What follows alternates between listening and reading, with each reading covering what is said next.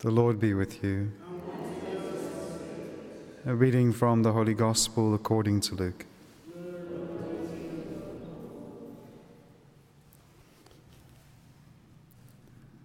Jesus lifted up his eyes on his disciples and said, Blessed are you poor, for yours is the kingdom of God.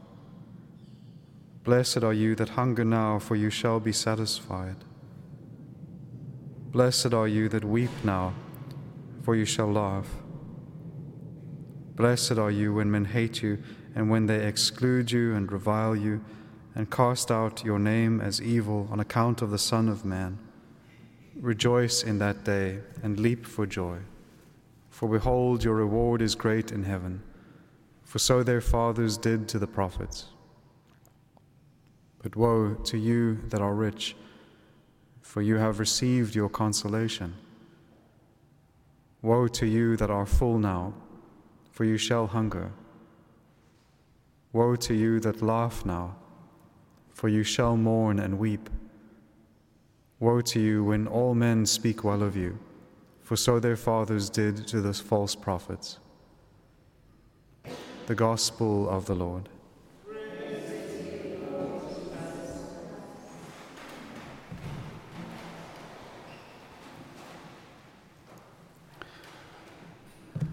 So, yesterday we saw how the Lord, when He is building this foundation and laying the foundation stones of His church, as He calls to Himself His apostles, we noted how He kind of goes up the high mountain in order to do this. And also here, for when He gives the Beatitudes, He is also up on the mountain. And so, when He is dealing with these high things, He even goes to a place which naturally points us to higher things. He goes up to the top of the mountain and he seats himself there when he is going to speak these Beatitudes. He goes up and he takes what, even from a natural perspective, seems to be the rightful seat of the one who unites heaven and earth, the one who is that mediator between heaven and earth. He goes up to this pinnacle of the mountain, it says in Matthew's account, and he sits down. This is the position, especially in that time, of a teacher someone who is going to instruct. It is the reason for why, in certain places, still the custom for the bishop to preach when he preaches is that he preaches seated. It is from this position of authority that the Lord then speaks, and in this location of being up in the heights that he gives this wonderful new law. He is also taking up to himself, as he becomes, in a very real sense, the new Moses the Moses who went up into the mountains and received the commandments of God, commandments that were written in stone. But this is the Lord Himself now. This is not God speaking to His people through someone else. This is God speaking to His people.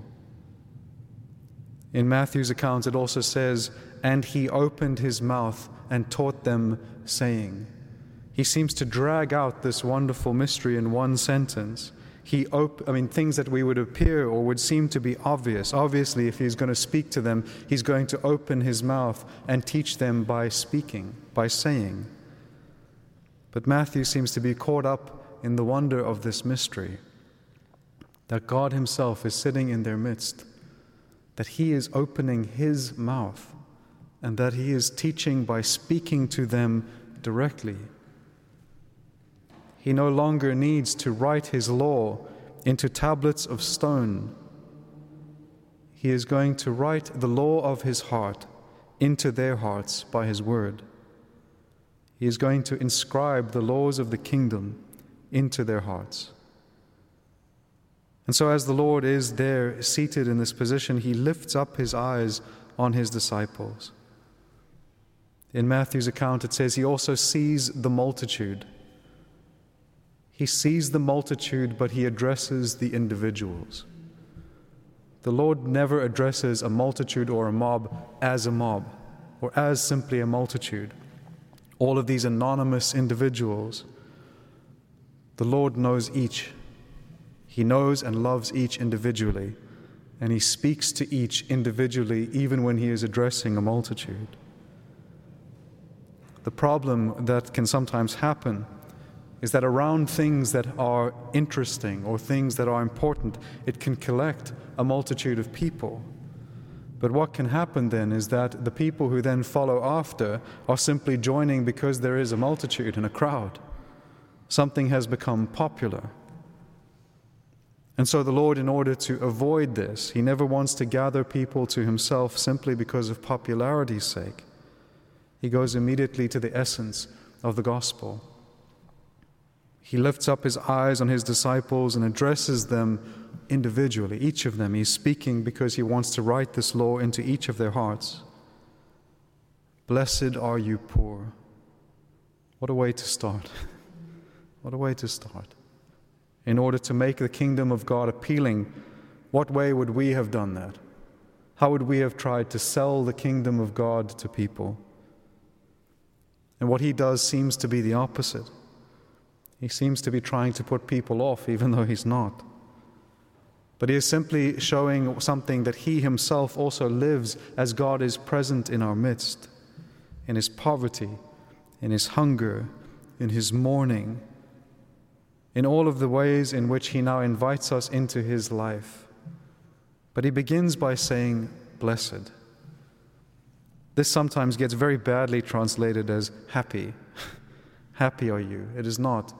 This word for blessed is a reference to a state. A state, blessed, to be highly fortunate. It is a pointing forward to the goal of the Christian life which is our blessedness with God, our fortunate state of being with God and intimately united to Him. And so he begins not only by pointing out the final goal, but also by what the path to that goal looks like. And it is the cross. And so he both encourages his disciples with that one word, blessed but he also is not trying to trap them or trick them. He is making them fully aware of what it is to follow him in this life. Unlike the devil who tempts and tricks and manipulates, the Lord lays everything bare. This is what it is to follow me. This is the new law.